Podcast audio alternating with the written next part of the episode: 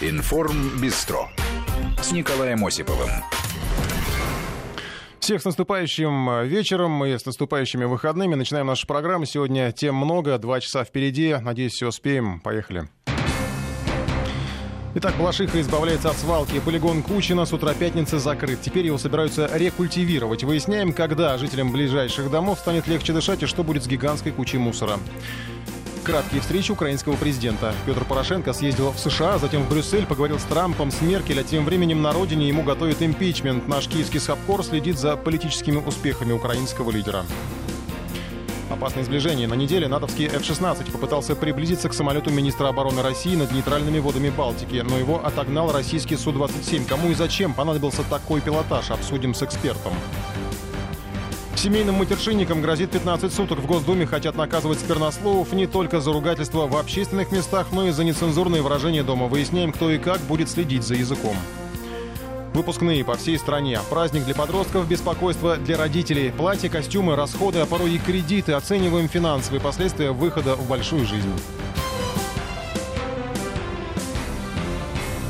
Ну, тем на самом деле много, конечно. Начнем с, наверное, главной темы сегодняшнего дня. Свалка под Балашихой закрыта. Полигон Купчина закрыт. Рано утром соответствующий плакат появился на въезде туда. Все начиналось во время прямой линии с президентом России, когда жители окрестных домов пожаловались Владимиру Путину на невыносимое соседство с мусорной свалкой. Чиновники некоторое время решали, что теперь делать, но буквально накануне президент прервал раздумья и потребовал свалку закрыть.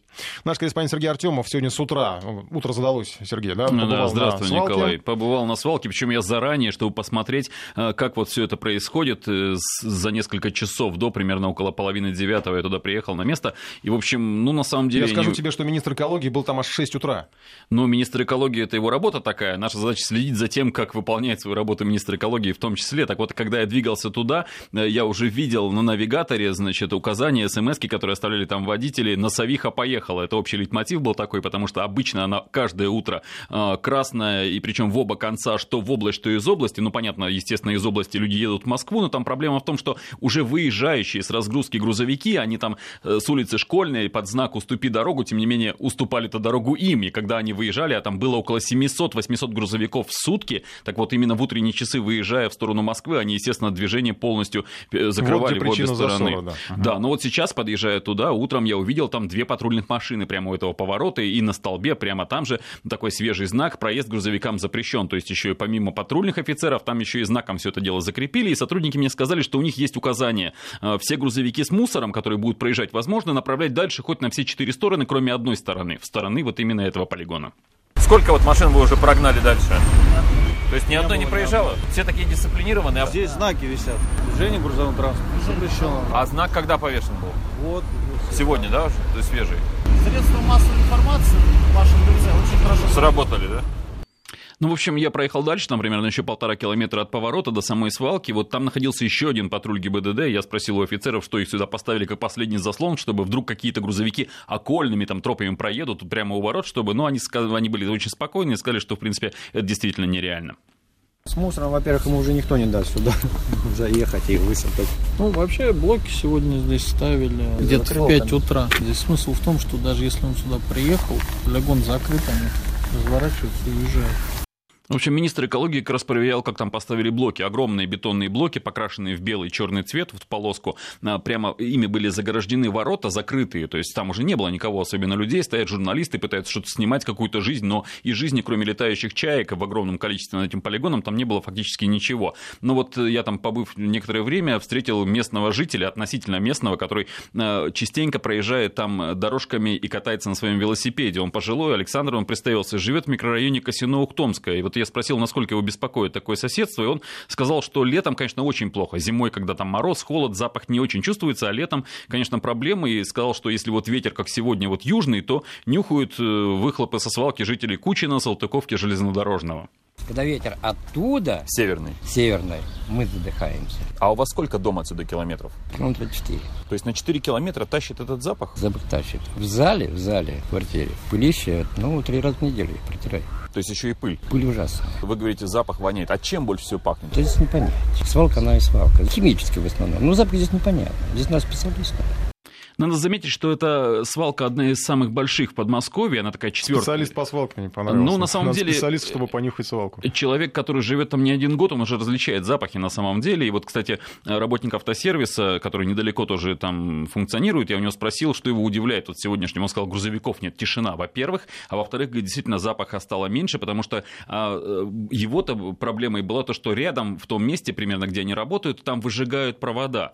То есть люди, так называемые внештатные сотрудники, как правило, без определенного места жительства и работы, они собирают электрические чтобы провода. Чтобы сдавать их на лом, да? Да, чтобы сдавать на лом. Причем это провода не, не то, что мы представляем себе какие-то большие кабели там электрические, нет, это бытовые приборы, которые в огромном количестве выбрасываются. Они отрезают вилку, отрезают там метр-полтора розетки, ну сколько вот этого провода есть, сваливают его в кучу, поджигают, и вот это все горит, и вот этот черный дым смрадный с диоксинами, конечно, не самая лучшая вещь. Вот на это, кстати, люди всегда и жаловались, когда вот эти работы начались в последние годы, когда вот э, само качество мусора изменилось. Вообще эта свалка, она одна из самых крупных в Подмосковье, четвертая по размерам, но она и старейшая, пожалуй, потому что ее открыли в 64 году, открыли на очень хорошем месте, Ну, тогда кстати. она еще была далеко от Москвы. Да, и тогда она была далеко от Москвы, тогда она предназначалась не для Москвы, а была для сугубо вот районов, которые там вот э, близлежащих. Но э, дело в том, что ее построили на том месте, где был старый глиняный карьер. Соответственно, дно вот самой этой свалки. Это глина, соответственно, она водоупорная, то есть там размещать мусор было можно. И в итоге в 1971 году ее сделали уже общемосковской свалкой, и начали собирать, собирать туда мусор, и накопилось миллионы тонн, которые давят на эту подпорку. И вот Александр, который сказал мне, если бы мы, у вас были бы резиновые сапоги, я бы вас провел туда окольными путями, показал, где уже подпирает этот водоносный, вернее, защитный глиняный слой, там собралось целое болото, пахнет, говорит, ужасно, и велик риск, что эта вода, грязная вода попадет в реки. А там ведь речки рядом. Вот 200 метров от полигона Чичора река, она при, впадает в Пехорку. Пехорка, соответственно, впадает в Москва-реку. То есть там э, вариант попадания в одну из самых крупных рек Подмосковья, очень много вот, это, вот этой грязи. Населенные пункты. Есть у нас санитарные нормы и правила о том, что жилая зона должна ограничиваться 500 метрами от подобных свалок. Однако деревня Фенина 250 метров, деревня Павлина 350 метров, микрорайон Южная Кучина 400 метров. Все это уже части э, Балашихи, но тем не менее как бы нормы нарушаются. Естественно, то, что полигон закрыт, это восстанавливает вот эту, во-первых, справедливость, во-вторых, восстанавливает нормы закона. Ну и вопрос возникает, куда вести весь мусор, угу. потому что вот дисциплинированные водители, которые еще узнали вчера, что полигон будет закрыт и проезжали сегодня мимо, и вообще просто многие даже не поехали, уже получили заранее маршрутные листы, другие назначения, власти Подмосковья предлагают несколько вариантов. Есть, например, в Ногинском районе полигон Тимохова, это крупнейшая свалка на территории бывшего Советского Союза. Вот для сравнения, вот это, которую закрыли в куче на 60 гектаров, ну вот чтобы было понятно дачникам, это 6 тысяч соток, вот для такого сравнения, да, mm-hmm. можно представить себе. Так вот там 120 гектаров, она ровно в два раза больше, и там у нее потенциал складирования еще 35 миллионов тонн мусора. И опять же мы возьмем цифры, которые по бытовым отходам дает Москва, это 5,5-6 миллионов тонн ежегодно, соответственно, при таком режиме еще 7 лет фактически может наполняться вот эта свалка только московским мусором. Есть варианты в Люберецком, значит, районе полигон Торбеева, это 18 километров от МКАДа. Кстати, вот еще один важный момент, вот эта закрытая свалка, она была самая ближняя из крупных. 9 километров от МКАД, я посчитал, соответственно, Торбеева 18 километров от, от кольцевой дороги, упомянутая выше Тимохова в Ногинском районе 40 километров, и самый дальний Клинский карьер, значит, Алексинский карьер, 20 гектаров, его площадь, это 85 километров от МКАД, но с другой стороны, вот такое разнесение, оно позволит водителям, которые везут отходы из разных мест столицы, где-то кому-то будет ближе, может быть, даже чем на нынешний полигон ехать, поэтому надо будет посмотреть, как фирмы, которые занимаются и приемкой мусора, которые организуют вывоз мусора, как будут уже планировать свою логистику, как они будут приводить в, какую, в какое соответствие тарифы, но это уже будет гораздо позже. А самое главное, что полигон этот закрыт, людям будет дышать чисто, и, возможно, что-то приличное после рекультивации там появится, говорят, спортивный комплекс. Спасибо, Сергей. Сергей Артемов о судьбе Балашихинской свалки. Ну, кстати, вот нам пишут, что уже как бы тема, хватит обсуждать тему, потому что мусор надо сортировать и перерабатывать. Мы об этом подробнее поговорим в нашей программе. Чуть позже у нас будет эксперт как раз именно о том, что делать, чтобы этих полигонов вообще не было. Ну, наверное, есть такая какая-то технология, правильно же? Как-то как живут люди, потому что без мусора мы жить не можем. Мы мусорим, что делать? Надо куда-то все это девать. Поговорим с экспертом более подробно и более обстоятельно. И, кстати, вернемся еще к другим экологическим тезисам, которые сегодня же, кстати, озвучивал президент Владимир Путин. Это и Байкал, там и история с находкой. В общем, продолжим. А сейчас перейдем к еще одному событию недели. Это история о том, как натовский военный самолет решил полетать рядом с российским министром обороны над Балтикой. Польские истребители неприлично опасно сблизились с лайнером, на котором находился Сергей Шагуй. Наш, истреби... Наш истребитель сопровождения отогнал чужак... чужаков. Ну, понятно, что неприятный осадок какой-то остался.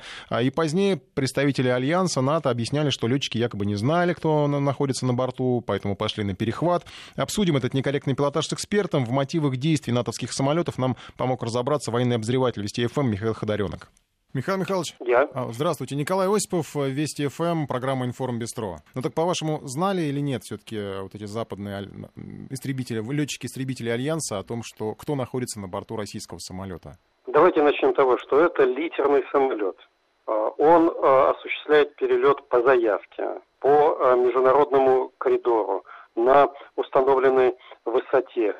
И э, не знать они об этом не могли, поскольку никто не делал э, никакого секрета из того, что э, в Калининградской области пройдет совещание с участием первого лица военного ведомства. Опять-таки, самолет пассажирский Ту-154М, никаких опознавательных знаков воздушно-космических сил России он не несет. Поэтому э, подлет э, истребителей НАТО F-16 осуществлялся к пассажирскому самолету. То есть фактически они перехватывали гражданский лайнер?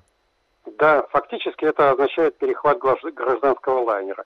Тут возникает еще вопрос, э, сопровождали ли его наши истребители и вообще, есть ли такая практика, что самолет, например, первого лица военного ведомства сопровождают истребители. Такой практики, как правило, нет. Самолет летит один.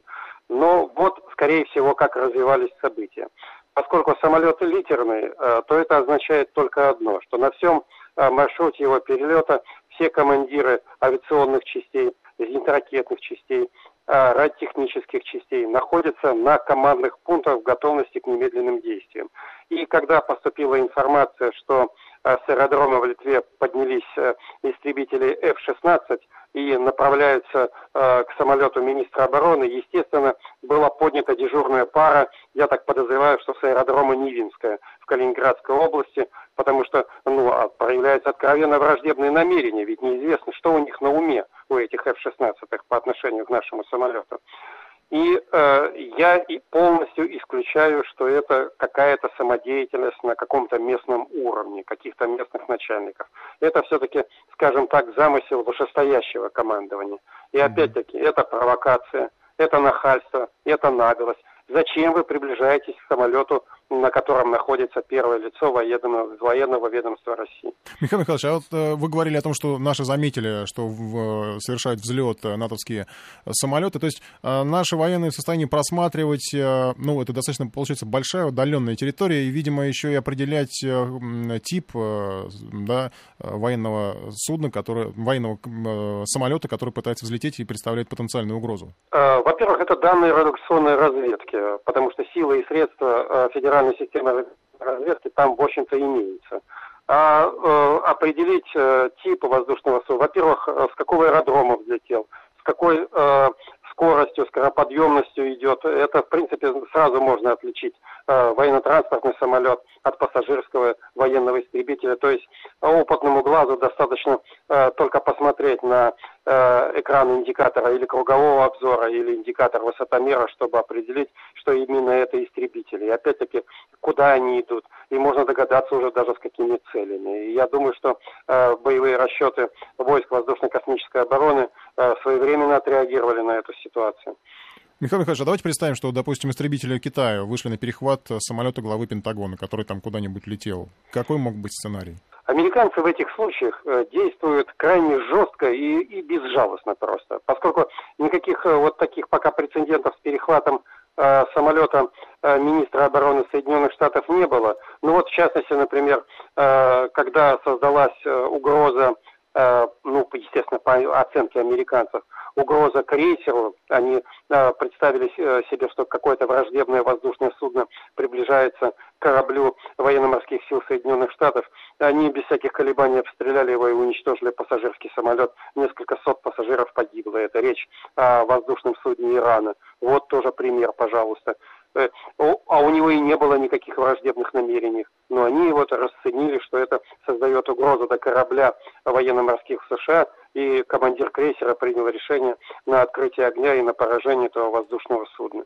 Но, с, другой И стороны, большой- с другой стороны, они, наверное, все-таки понимают, кто к ним летит и подлетает, потому что был же, была ситуация, когда наш самолет там пролетал вблизи американского военного корабля, и там, по-моему, даже была история, что э, матросы начали потом увольняться, потому что не понравилась им очень такая нервная работа, что российский истребитель очень близко летает от американского корабля, который, по-моему, в Черном море находился. Ну, тут ситуация, понимаете, какая, что когда там, э, например, истребитель совершает облет э, самолета-разведчика, это одна ситуация. Когда э, истребитель приближается э, к военному кораблю, это тоже примерно ситуация из этой же сферы. Но когда совершается облет абсолютно безоружного гражданского лайнера, и тем более с высокими должностными лицами на борту, ну это, ну это хамство, это самое настоящее хамство. И вот я считаю еще э, наши э, воздушно-космические силы еще достаточно мягко обошлись с этими истребителями. В следующий раз наверняка будут приняты э, существенно более жесткие решения, если возникнут подобные ситуации. Спасибо вам за комментарий. Военный обозреватель Вести ФМ Михаил Ходоренок был в нашем эфире специально для Информбистро. Ну и еще серия э, больших таких э, событий э, на этой, этой неделе. Она была очень насыщенной для Петра Порошенко. Встретился с Трампом. Э, правда, встреча была мимолетной. Для Украины, правда, все равно оставалась главной новостью. Ну и следом он отправился в Брюссель, чтобы поговорить с Меркель. Причем подробности вот этой встречи, они практически не разглашались. Там вообще непонятно. Ощущение такое, что будто этой встречи э, и не было. По крайней мере, деталей каких-то не разглашали. Ну, какие-то несколько формальных фраз было брошено. Ну и пока украинский президент получит удовольствие от общения с лидерами ведущих западных держав, на родине его снова неспокойно. Для Порошенко опять готовят импичмент. У нас сейчас на связи Владимир Синельников, наш киевский САПКОР. Владимир, день добрый.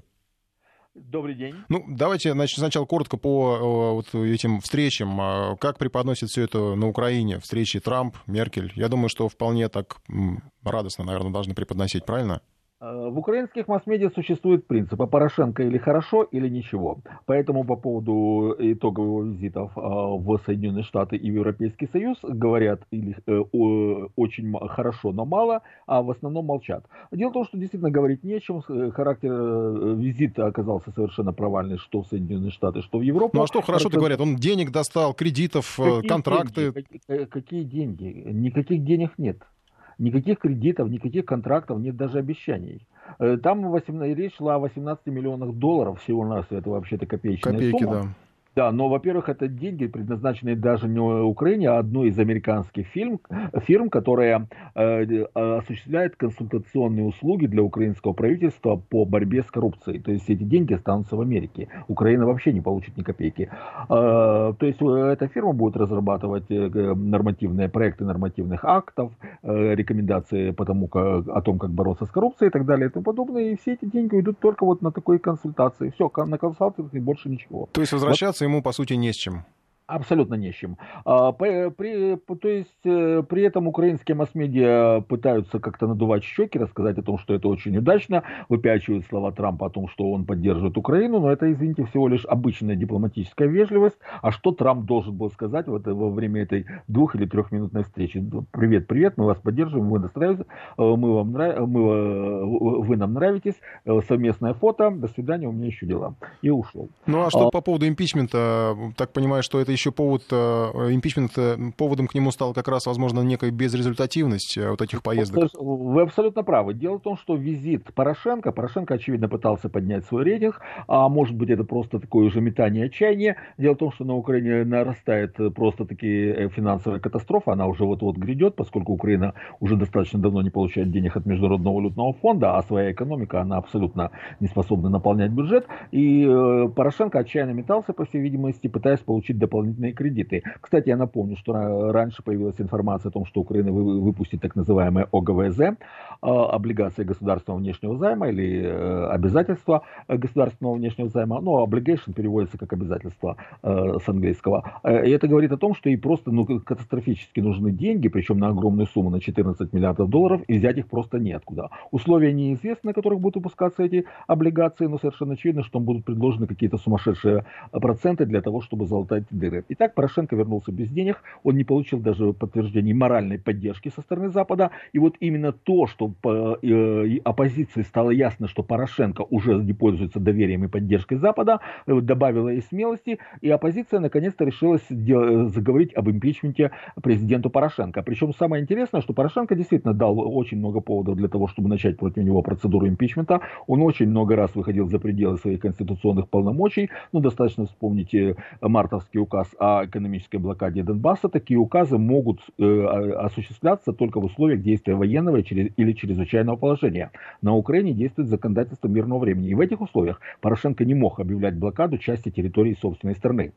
А, но тогда все промолчали. Вот смотри, в марте еще все промолчали, еще даже никто не пикнул по поводу того, что это явное нарушение Конституции. Спустя три месяца уже говорят об импичменте. И это потому, что оппозиция чувствует слабость президента, и это добавляет ей смелость. Владимир, но если коротко, а, насколько это реально сейчас? Потому что не первый раз уже, как вы сказали, говорят об этом импичменте. А, сейчас это реально, потому что Порошенко действительно теряет власть, у него нет большинства в Верховной Раде. Сейчас говорят о том, что эту инициативу могут поддержать четыре фракции. Это Батьковщина Юлия Тимошенко, Луценко, это самопомощь, которую возглавляет мэр Львова Садовый, это э, оппозиционный блок, который считает политическим и идеологическим преемником э, партии регионов, и радикальная партия. Э, для того, чтобы начать процедуру импичмента, согласно Конституции, необходимо 226 голосов, и, в принципе, они могут получить поддержку еще части независимых кандидатов, депутатов Верховной Рады, извините, и, соответственно, получить 226 голосов. Завершить процедуру будет очень сложно, там при окончательном голосовании за собственный импичмент необходимо три четверти депутатского депутатского корпуса, это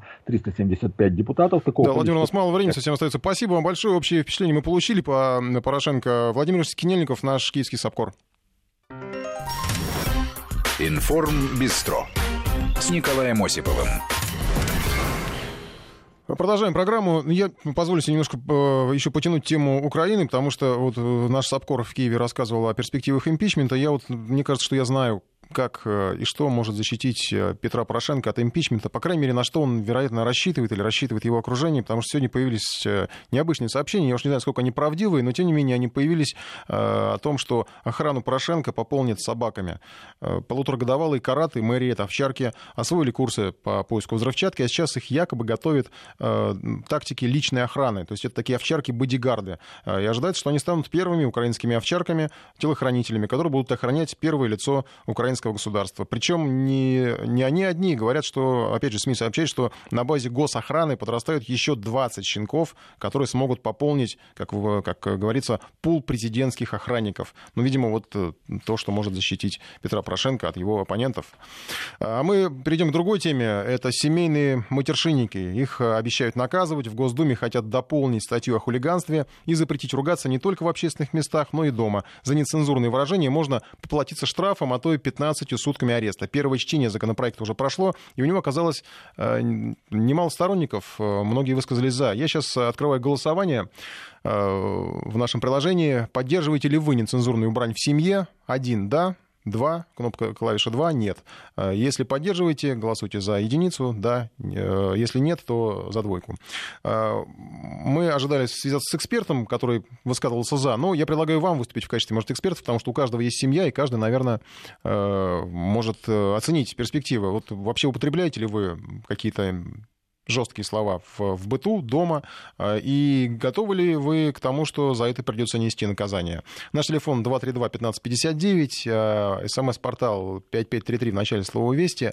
А, звоните, высказывайтесь. А, я не знаю, как все это должно в теории выглядеть, как это задумали депутаты, потому что, возможно, с одной стороны, это инициатива, когда ну, кто-то слишком громко уж кричит нецензурное выражение, и где-то с улицы, может быть, э, человека неприятно слышать. А э, с другой стороны, это можно расценить как предложение, ну, допустим, членам семьи звонить в полицию, жаловаться, фиксировать наказание, видимо, на видеорегистратор, я не знаю, э, чтобы было какое-то доказательство, если уж там, допустим, глава семьи раз, разбушевался, и сдавать его в полицию на 15 суток, либо штраф 5 тысяч, хотя это, наверное, для семейного бюджета менее приятно и менее выгодно. У нас есть звонок. Денис, здравствуйте здравствуйте. Да, здравствуйте. Вы ругаетесь а, в семье?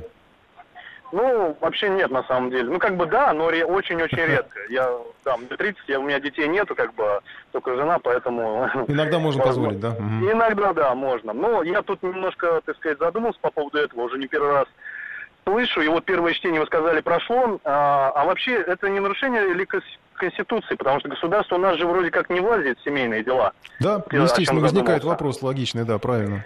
Так, а тогда получается, как он первое чтение-то уже прошло? То есть у нас что, депутаты, получается, нет, я, я не думаю, что там с Конституцией какие-то противоречия, но вопрос справедливый. Хотя, с другой стороны, вот возьмите, допустим, Соединенные Штаты. Может быть, не очень уместно, у нас любят апеллировать Соединенным Штатам, и я не люблю апеллировать Соединенным Штатам, но, тем не менее, там в некоторых штатах запрещено, в некоторых городах запрещено курить в квартире, в своей квартире. Вот квартира у тебя есть, курить там нельзя. Ничего нормально, не противоречит свободной американской Конституции.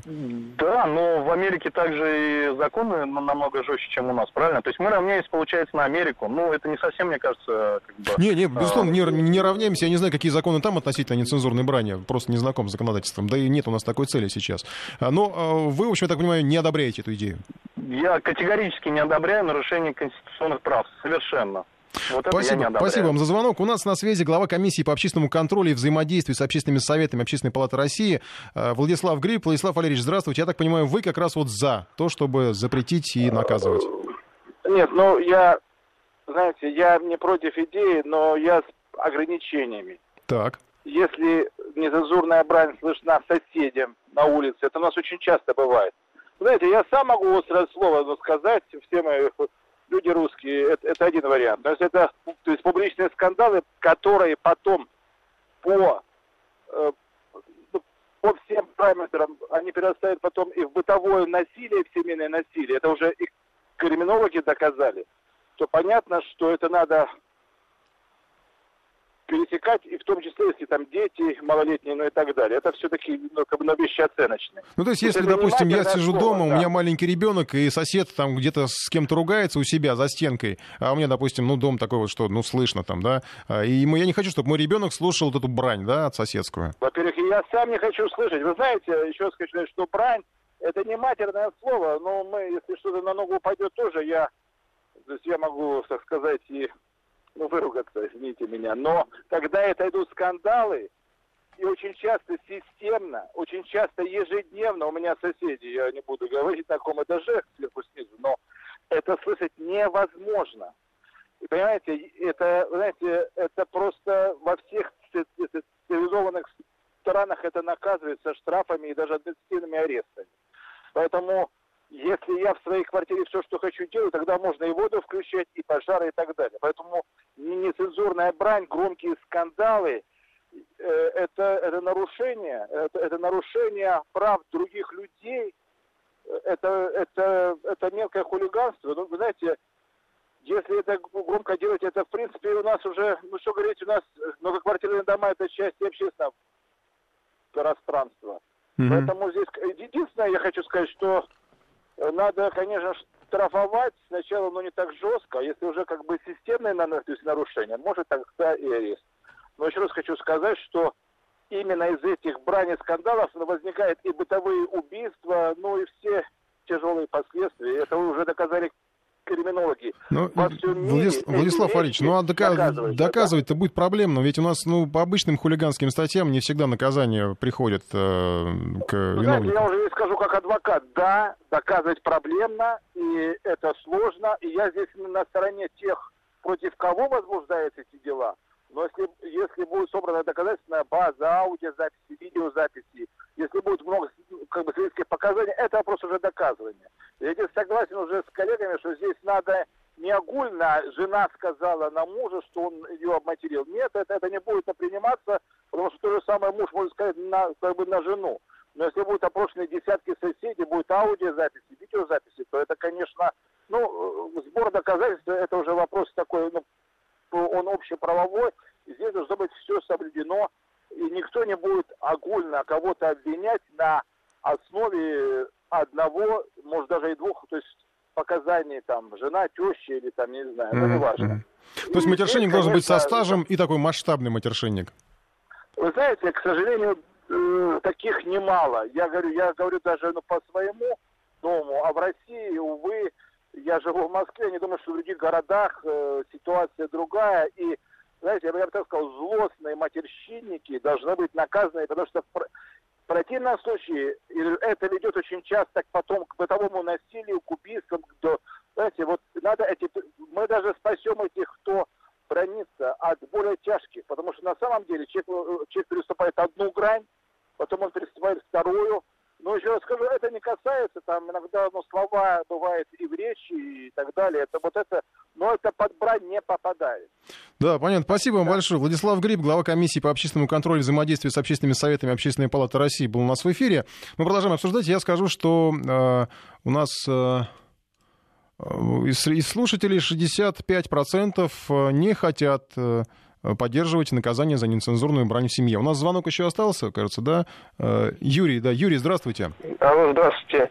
Вот я бы хотел бы сказать, что конечно, вот депутаты, да, они, наверное, вот если так честно говорить, да, они, конечно, я думаю, лукавят сами перед собой. То есть э, я не знаю ни одного такого человека, да, кто бы когда-нибудь не ругался матом. У меня бабушка, ну, была, Но она да, же не очень... выходит ну, э, нет, на балкон. Нет, добрый человек. И когда она общалась со скотиной, она ругалась матом. Но это просто, знаете, это глупость, и мне просто даже стыдно за то, что у нас такие депутаты, что они, как будто проблем нет в стране, да, то есть э, у нас все хорошо, что все... Ну, Нет, ну, есть, какие проблемы есть, э, по мере поступления решаем. Чтобы, да. чтобы решать проблемы, надо извините, президенту дозвонить. Вы знаете, вот. вы знаете, для кого-то это проблема мат. Вот, допустим, не знаю, вы говорите, что бабушка ваша на скотину ругалась, а, допустим, вот возьмем типичная картина рисуется. Дачный участок, вы приехали отдохнуть с детишками, там, не знаю, надувной бассейн там... Э, ну, согласитесь, что здесь а, сосед... а на соседнем здесь участке у вас сосед. в семье. Я, допустим, просто у себя в квартире, да, там, сидя за кухней, просто три раза сказал матом. Ну что, меня теперь сажать за это? Нет, ну как раз вот нам сказал уже эксперт, что, естественно, нет, за такой, э, э как сказать, э, личный Э, для личного использования можно, что хотите. А вот если это уже выходит на публику, то спасибо вам за звонок. Но просто действительно рисуется картина. Вот вы приехали, не знаю, на отдых, там, на дачу, а на соседнем участке у вас сосед там э, отчитывает свою, не знаю, корову, которая молока мало принесла, или, не знаю, или ругается на другого соседа, или там на жену, на свою. И все это в таком колоритном русском деревенском стиле, э, я бы сказал, даже, может быть, псевдорусском деревенском стиле. И вот вы все это слушаете, и ваши дети все это слушают, а вы не хотите, чтобы ваши дети это слушали. А у нас еще звонок есть. Денис. Да, здравствуйте. Здравствуйте. Ваше мнение? А, я соглашусь э, с экспертом, э, с Владиславом Валерьевичем Грибом. Я считаю, что э, мат не должен становиться нормой в жизни людей.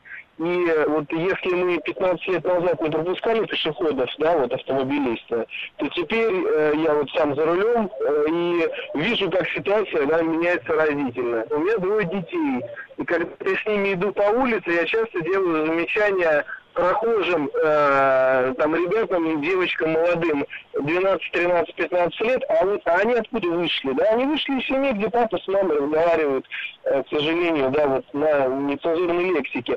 И если, конечно, многим не нравится, да, ограничивают нашу свободу, да, но э, права, классическая формула, да, права человека одного заканчиваются там, где начинается право другого. Да, спасибо. Наши акустические права, да, право.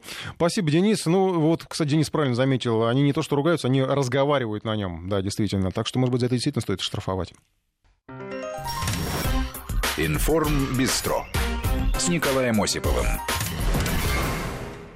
Продолжаем. Коротко подведу итоги предыдущей темы. Я напомню, это наказание за мат, э, в, скажем так, в домашних, в употреблении матерных слов в домашних условиях. Сообщения у нас поступали очень противоречивые. В нашей семье никогда не слышала мата, жила в деревне. Ирина. Моя бабушка, ей 88 лет, кроме как паразит, не ругалась. Александр Кузин нам пишет. Э, и с другой стороны, Вести. Это закон это, э, этот закон — это агрессия против русской словесности. В общем, кто за, кто против, э, я подведу итоги голосования. 68% не поддерживают наказание за нецензурную брань в семье, и 31% э, согласны с тем, что наказывать таких матершинников надо. И, между прочим, мне кажется, что, учитывая определенную все-таки достаточно высокую степень терпимости нашего, наших людей к нецензурным выражениям, мне кажется, что она достаточно высока. Это высокая цифра тех, кого ругательства достали, и кто хочет, чтобы таких вот масштабных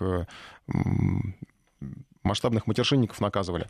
Перейдем э, к другой, более приятной теме. Сегодня для выпускников большой день. По всей стране празднуют окончание школы. Выход в большую жизнь — это не только торжество, но и расходы. Э, цифры СМИ уже подсчитывали, соцопросы проводили совершенно разные. По Москве говорят в районе 30 тысяч рублей средний бюджет на выпускной, минимальный расход от 5 тысяч. В регионах, конечно же, все это дешевле, но э, вот буквально в день выпуска появились даже сообщения о том, что некоторые родители берут кредиты для того, чтобы оплатить выпускной своему ребенку. А, я предлагаю следующий опрос. А, откажетесь ли вы от выпускного, если сумма расходов слишком велика? Люди такие есть, которые отказываются. Итак, откажетесь ли вы от выпускного, если сумма расходов для вас слишком велика? Один – да, два – нет. А у нас на связи э, Ирина Волынец, глава Национального родительского комитета. Э, она как раз вот и рассказывала в день выпуска практически о том, что многие родители берут кредиты. Ирина Владимировна, действительно так? Да, всех э, поздравляю с выпускными, что прошел такой важный этап. К сожалению, э, все больше и больше семей с каждым годом берут кредиты на выпускной. Это правда. Есть э, недобросовестные микрофинансовые организации, которые готовы дать кредит даже выпускникам не говоря уже о том, что взрослым родителям. Ну, конечно, и... практически несовершеннолетние же, как, как могут... Нет, ну, совершеннолетние уже, ну, 16 лет исполнилось, да, но все равно... Да, как... но в том, да, но в том-то и дело, что они вот ухитряются это делать, и потом э, родители вынуждены все это расхлебывать. Конечно, в большинстве случаев, когда выпускник приходит за кредитом, его просят привести родителей. Представляете, э, если родители говорят о том, что денег нет, и извини, мы не можем отпустить тебя на этот праздник жизни, выпускник, который знает, что можно получить кредит, естественно, начинает давить на своих родителей, требовать у них, э, чтобы они отпустили его. И, конечно же, э, в первую очередь родители должны научить своих детей тому, что запоминаются как раз не качество блюд, не их стоимость, не красота нарядов, а запоминаются те слова, которые были произнесены, та благодарность родителям, учителям. И когда дети готовятся к выпускной сами, не ивент-агентства, которых сейчас очень много, а сами выпускники готовят эту программу, вот именно в том случае и потратить можно меньше, и а, это то, что останется в памяти навсегда и станет таким действительно важным торжественным моментом, а не просто проматыванием а, зарплаты родителей за несколько месяцев. Но, с другой стороны, ведь, наверное, есть случаи, когда, скажем так, какая-то семья становится заложницей, ну, вот таких э, стремлений побогаче отпраздновать э, остальных э, родителей. Потому что понятно, что сейчас такое же время, когда, ну, в принципе, более-менее формируются школы по, так уж, так уж получилось, по финансовому признаку. То есть есть богатые школы, где побогаче дети учатся, есть так, ну, средний класс, да, обычные, кто не собирается тратить какие-то баснословные суммы, там доходит за 100 тысяч ведь рублей доходит выпускные и выше. А бывают и случаи, когда семья, ну, не может, и не то, что и не хочет платить какие-то большие деньги, получается, что какой-то ребенок один-два не остается вообще без праздника. Да, и, к сожалению, э, стоимость э, участия этих детей не покрывают другие родители, они не обязаны это сделать. Но все больше появляется таких сознательных детей, которые готовы а, получить в подарок компьютер, вместо того, чтобы промотать эти деньги на выпускном. Либо сами выступают с инициативой. Вот у нас есть такие случаи, когда дети просят лучше на эти деньги купить им какую-то путевку, а, съездить отдохнуть, и это по стоимости примерно столько же, но зато совсем другие эмоции, совсем другие ощущения. И вот наш национальный родительский комитет выступил с инициативой о том, что нужно все-таки а, ориентироваться родителям а, а, на самый низкий бюджет в классе. То есть пусть будет такая добрая традиция, что родители анонимно, вот на этом первом установочном собрании, когда решается вопрос о, о выпускном, пусть напишут ту сумму, которую их семья может безболезненно а, потратить на выпускной. И чтобы те родители, у которых есть э, более, а, может быть, а, высокие амбиции, чтобы они прислушались к тому, что в классе есть и менее обеспеченные люди, что есть матери-одиночки, что есть многодетные семьи. И, к сожалению, а, это очень плохо не только для тех детей, которые не смогли присутствовать, я имею в виду отсутствие денег у родителей, но и для тех, кто был на этом выпускном. Представляете, вот э, с каким настроением э, мы запускаем детей во взрослую жизнь, если они прекрасно понимают, что вот Вася или Петя, с которым они учились столько лет, не присутствуют не потому, что он не захотел, а просто потому, что его родители не смогли осилить э, этот праздник. Ведь дети совершенно ни в чем не виноваты. Конечно, мир несправедлив, э, неравенство, к сожалению, все больше и больше усиливается в нашем обществе. Но, наверное, нужно позволить детям быть детьми, а не брать на себя вот эту обузу несостоятельности своих родителей. И это, конечно, во многом лежит на ответственности тех родителей, которые являются более обеспеченными и, как правило, более инициативными. Ведь смотрите, как получается. Мамы, которые возглавляют родительские комитеты классов, как правило, не работают. Почему они имеют возможность не работать? Потому что у них, допустим, обеспеченные мужья, а, либо там есть какие-то иные источники доходов. И именно по этой причине они свою энергию, свое время тратят на вот такое всеобщее благо, которое, к сожалению, очень часто оказывается благом в кавычках, и праздник становится действительно а, сущим наказанием для некоторых выпускников. А Тем более, что дети очень болезненно воспринимают. Вот если, если взрослый человек, а, который уже привык к каким-то разочарованиям, который уже закалился, может, ну, махнуть рукой и сказать, ну что ж, ну не судьба, ну повезет в следующий раз. Ребенок воспринимает это крайне болезненно. Потому что а, выпускники а, почти весь учебный год в 11 классе обсуждают этот праздник. И ребенок становится изгоем, потому что он прекрасно понимает, что а, он не будет участвовать в этом мероприятии. И очень часто такие дети не приходят даже на торжественное вручение аттестатов, потому что а, вот по этой красной линии происходит такое глобальное разделение, и мне кажется, что вот это жестокое обращение с детьми, а это именно жестокое обращение с детьми нужно прекращать. Кстати, глава Чеченской республики Рамзан, Рамзан Кадыров выступил с инициативой о запрете э, празднования выпускных в стенах школ. Вот ну, это показалось... у себя в республике, по-моему, да? Он, ну... Да, ну, конечно, он как глава республики может только uh-huh. в своей республике распоряжаться, именно а, с объяснением, что ему надоело слушать про эти поборы, и таким образом он а, снимает с учителей ответственность. Ирина вот, Владимировна, а ведь есть, наверное, такие вот, ну, э, понятно, что чаще всего как раз вот происходят такие случаи, наверное, они все-таки ну, не такие частые, но тем не менее проблемы с финансами, да, действительно, у многих родителей есть. А бывают такие случаи, когда наоборот, вот, ну, вроде не бедная семья, но скупердяи, как говорят, и вот они тормозят всех и все, вот, вот там не хотим, это не хотим, это не надо, э, и наоборот, вот как вставляет, получается, палки в колеса. Бывают такие случаи?